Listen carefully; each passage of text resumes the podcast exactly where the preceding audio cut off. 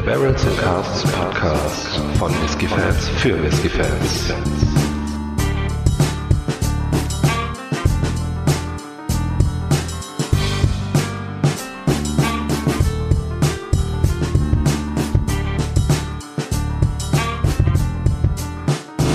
Hallo und herzlich willkommen zum Barrels and Casks Whisky Podcast. Mein Name ist Micha, bei mir ist wie immer der Faro. Und heute trinken wir Whisky. Whisky. Whisky. Fuck. Immer für eine Überraschung gut. Okay. So sind wir. So sind wir. Heute, äh, ja, Glen Moray. Äh, bei dieser Destille befinden wir uns heute. Ja, wir haben schon ein paar echt leckere Tröpfchen von denen im Glas gehabt und heute gehen wir mal ganz auf den Abgrund.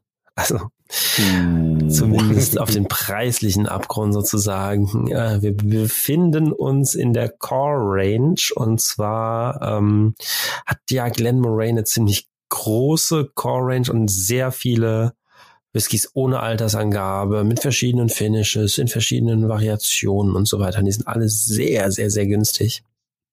Alle Single Malls. Ähm, heute haben wir den Glen Moray Elgin Classic Peated im Glas. Ähm, ja, Ei, ei, ei.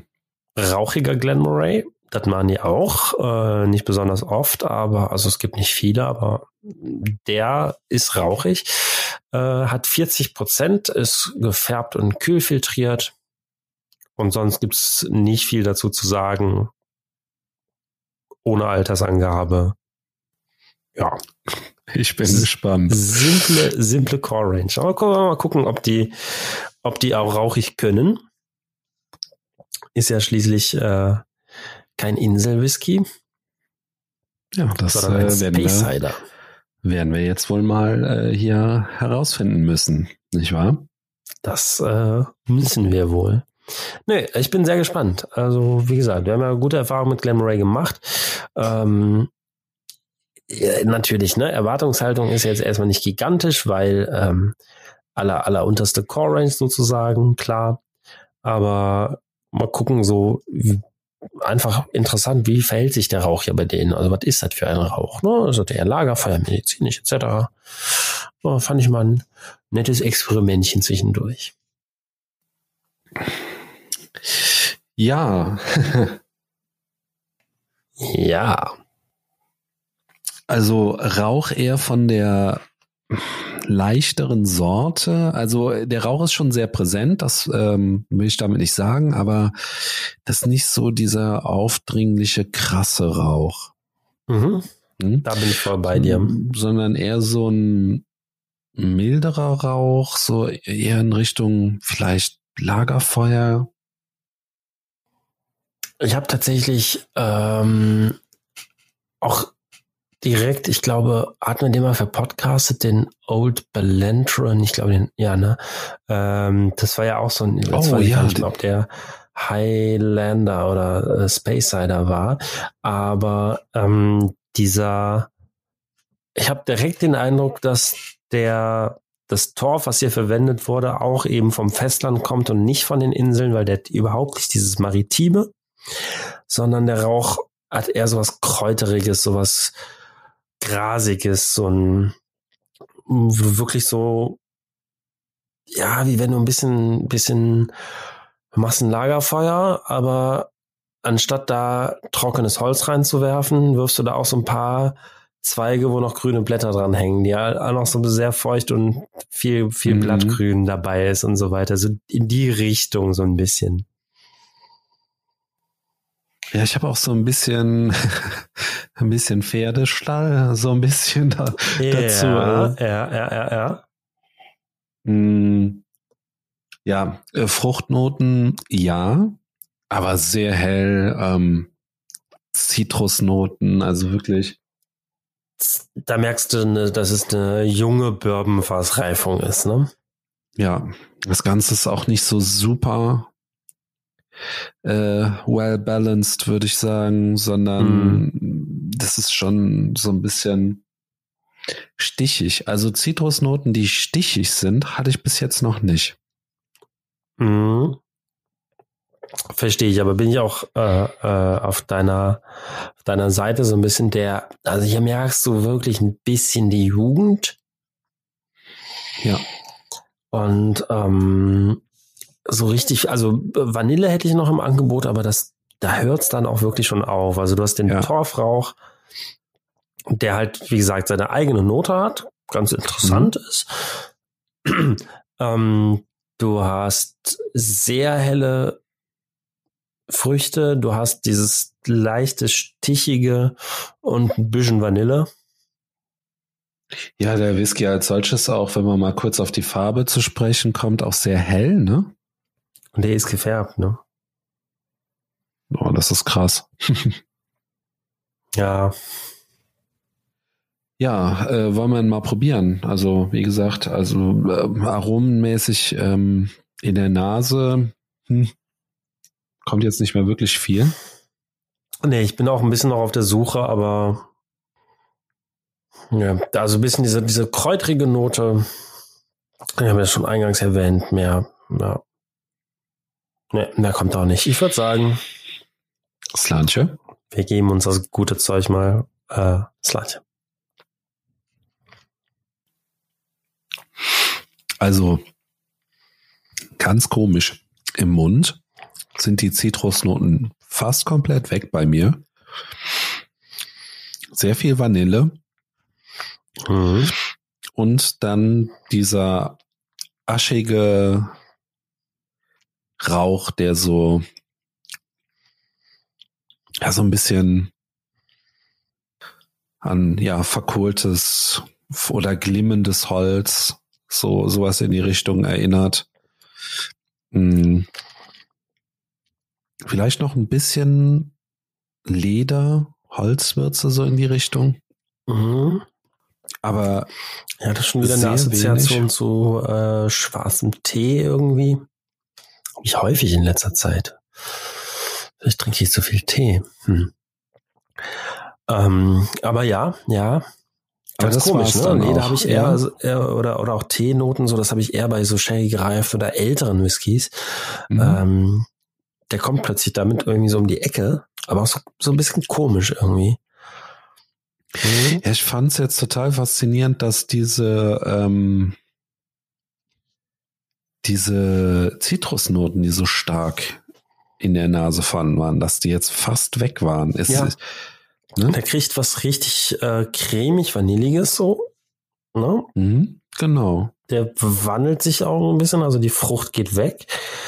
Ähm, und während der Rauch am Anfang in der Nase noch so dieses kräutrige, äh, ja, so genau wie halt so Pflanzenrauch halt irgendwie, also so frische, irgendwas, was, was, was verbrennt, was eigentlich noch zu grün ist, so irgendwie, das habe ich, diese Assoziation habe ich halt, ne? Und im Mund wird das halt eher zu so einem Rauch, der dann diese, diese, diese, diese subtile, komische Leder, schwarzer Tee-Note noch mit sich so ein bisschen bringt irgendwie.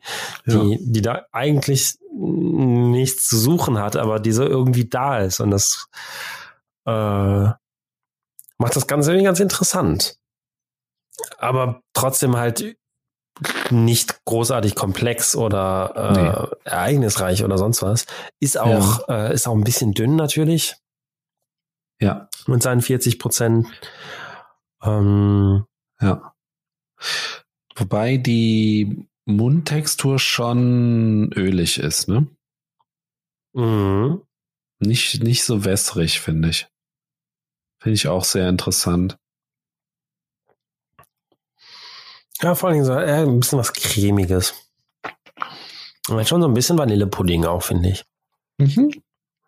Jetzt beim zweiten Schluck, ich habe gerade noch mal probiert. Es gibt so ein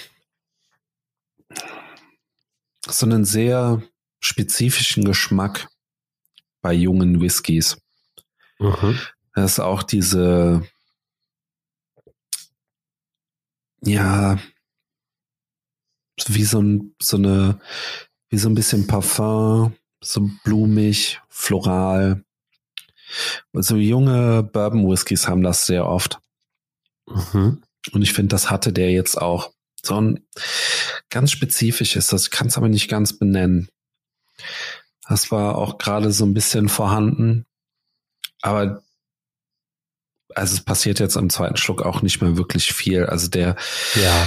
ist halt auch einfach nicht, nicht komplex. Ne? Nee. Und ähm, ja, das klar, ne, das spielt sich hier aus. Ähm, hast du noch was zum Abgang? Ja. Außer dass er, außer dass er furchtbar kurz ist jetzt. Mm, Genau, also ein bisschen, bisschen, bisschen schade, kurz. Mm, Es gesellt sich bei mir noch so eine, so eine frische Note dazu. So eine, ja, äh, wieder irgendwie so diese typische Mischung aus Süßholz und Minze irgendwie. Ja, das hast ja oft. Ja, ja, ja, gut, das, ja, da bin ich, doch, da bin ich bei dir, ja. Aber ja, nicht besonders herausragend oder, oder ne, wieder komplex oder sowas, sondern einfach, dann merkst du, da hat so ein bisschen was Frisches nach hinten raus. Ja. Und das kann man auch eigentlich genau in dem Wortlaut so stehen lassen. Das muss man jetzt gar nicht groß irgendwie kommen, uh, äh, ähm, panamesisches Süßholz oder weiß ich nicht was. Sehr gut. Sondern Ja, ähm, gut. Wollen wir, wollen wir da beim Fazit äh, weitermachen? tun wir das. Okay. Ja, Fazit. Ähm, ja, es ist schon Whisky. Also ja, Puh, ähm, gehabt. ist, ist auch ein bisschen rauchig, ja. Ist aber äh, passiert aber halt auch nicht so viel, ne? Also That's it. Ja, der hat so zwei, drei, vier Aromen so in der Nase und, und vielleicht äh, fünf so im Mund. Ja? Und ähm, das Ganze so ein bisschen untermalt mit einer äh, Lagerfeuerrauchigkeit und einer öligen Textur im Mund. Und dann war's das. Ne?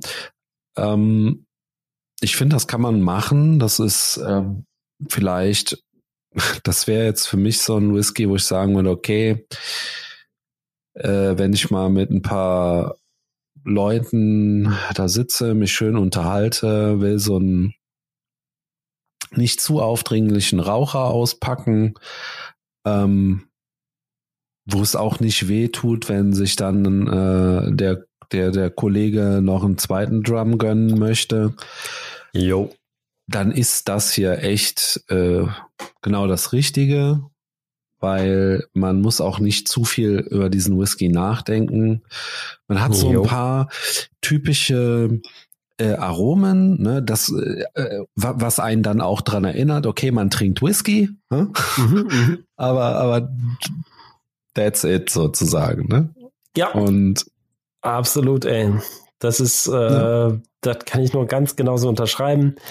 Ähm, das ist so der Klassiker für, den nimmst du mit in eine Runde und kannst ja, sagen, hey Leute, ich habe euch einen Whisky mitgebracht. Und alle so, oh, was denn, Jack Dennis oder Johnny Walker? Und dann so, nee, nee, ist schon Whisky. Keine Sorge, ist schon äh, Whisky, ja. Äh, und da werden auch alle dann erstmal begeistert sein, die nur äh, Johnny Walker kennen. Äh, schön und gut. Hm. Aber der ist, der ist, ja, für mich halt schon relativ klar. So, äh, wir können uns auch mal so einen Abend hinsetzen und den mal auseinanderpflücken und gucken, was wir da, was wir da finden und so weiter. Das Mhm. könnt ihr alle da draußen wahrscheinlich auch mal einmal. Äh, beim zweiten Mal wird's dann schon langweilig wahrscheinlich. Ähm, das ist halt eher so ein Trink als so ein Genieß-Whisky. Muss man so zu sagen. Ja. Ja, ähm, aber dafür ist es auch nicht so schade dann, äh, weil der ist wirklich spottgünstig, da kommen wir gleich drauf. Ja, äh, genau. Wenn er mal die halbe Flasche dann nach dem Abend dann doch leer sein sollte, äh, kann man da mal drüber hinwegsehen. Ja, so einer ist das. Ähm, Habe ich persönlich immer ganz gerne äh, so ein Fläschchen von da oder zwei, weil solche Anlässe gibt's dann immer wieder mal. Ja, Ja. und dafür kann ich ihn durchaus ja, voll, voll, voll empfehlen. Ja, also äh, dem gibt's im Prinzip nichts mehr hinzuzufügen. Ich äh, kann dann auch mal kurz den, den Preis dann in die Runde werfen. Da reden wir hier von 19,90 Euro, also so um die 20 Euro kostet der. Ähm, und ja. Gut. Yes. Ähm, genau, das ist das Ding. Da muss man, glaube ich, nicht mehr viel zu sagen. Ne? Ja, also diese ganzen Glen Murray ähm, oder alte Angaben, die, die gibt's alle halt super günstig. Ähm, ich muss tatsächlich äh, ein kleines Anekdötchen. Ich war ähm, mit der Arbeit in Luxemburg unterwegs und beim äh, berühmt-berüchtigten Wolters, ah, danke, die haben ja eine ganz nette Whisky-Auswahl. Und irgendwie habe ich aber an dem Tag da nichts gefunden, was mich besonders äh, begeistert hätte. Und ich dachte so, jetzt irgendwie, du kannst auch nicht komplett mit leeren Händen hier gehen. Und dann hatte ich halt, ja, okay, dann komm, dann holst du irgendwas super günstiges, was halt einfach nicht wehtut. Und da habe ich den, glaube ich, sogar für, ich weiß nicht, 16 Euro oder sowas bekommen. Oh, okay, ja. also das klar. war, äh, also das war wirklich so, wo ich mir dachte, so, ey, komm, 16 Euro. Ja. Äh, dafür eine Flasche Single Malt, so selbst wenn der nicht schmecken sollte, dann ja, das ist halt der Punkt. Kriegst ne? du den schon unter die Menschen irgendwie, ne? Und das, äh, da habe ich halt nicht drüber nachgedacht. Und ja, seitdem steht die Flasche halt da und wird peu à peu hier und da mal ein bisschen leerer. Aber für genau solche Anlässe ist es halt äh, tatsächlich ja. echt nicht schlecht. Und da war ich auch echt äh, in dem Kontext, wenn du das wirklich mit dem Preis in Relation setzt, äh, finde ich den auch wiederum echt stark. Ja, also selbst also, für die 20, ne? die der regulär kostet. Ja, ja, das ist halt der Punkt. Ne? Ich meine, wenn du jetzt sagst, äh, 16 Euro hast du bezahlt, ähm, ey, du hast 16 Euro bezahlt und kannst den Inhalt in der Flasche wirklich Whisky nennen. Ne? Mhm. Also, das ist auf jeden Fall vollkommen in Ordnung einfach. Mhm. Ähm, und wie gesagt, das können wir jetzt noch hundertmal wiederholen, aber ne, für so einen Anlass mit ein paar Kollegen oder Freunden ja. oder Kumpels oder was auch immer, Arbeitskollegen, ja, da kannst du das auf den Tisch stellen und ähm, alle werden wahrscheinlich zufrieden sein. Ne? Voll. Genau. Und da, ähm, also wenn man sich anguckt, wo normalerweise halt die Single Malt Whiskys überhaupt erst losgehen. Ja. Man kriegt eigentlich in den seltensten Fällen unter 30 Euro was. Ähm, bei vielen geht's erst bei 35, 40 los. Ja. Und äh, Glenn Murray liefert hier quasi das mit der günstigste Single Malt, den du überhaupt kriegen kannst. Ja. Äh, und da liefern die halt durchaus schon mal solide Grundqualität irgendwie. Ja, kann man, kann man sich nicht beschweren, finde ich. Absolut. In dem Sinne, ja, Kaufempfehlung, wie gesagt, nur ähm, äh, habt ihr, glaube ich, genug gehört schon, dass es äh, nicht unbedingt der feine Geist zum Genießen, sondern eher so ein solider, ordentlicher Standard, den man mal so mitbringen kann. Und in, in dem Kontext eine absolute Kaufempfehlung. So sehe ich das auch. Ja, in diesem Sinne, wie immer, vielen Dank an dich, Faro. Immer gerne. Vielen Dank an die Zuhörer und äh, ich hoffe, wir hören uns wieder und sage bis dahin. Und auf tschüss. Wiederhören.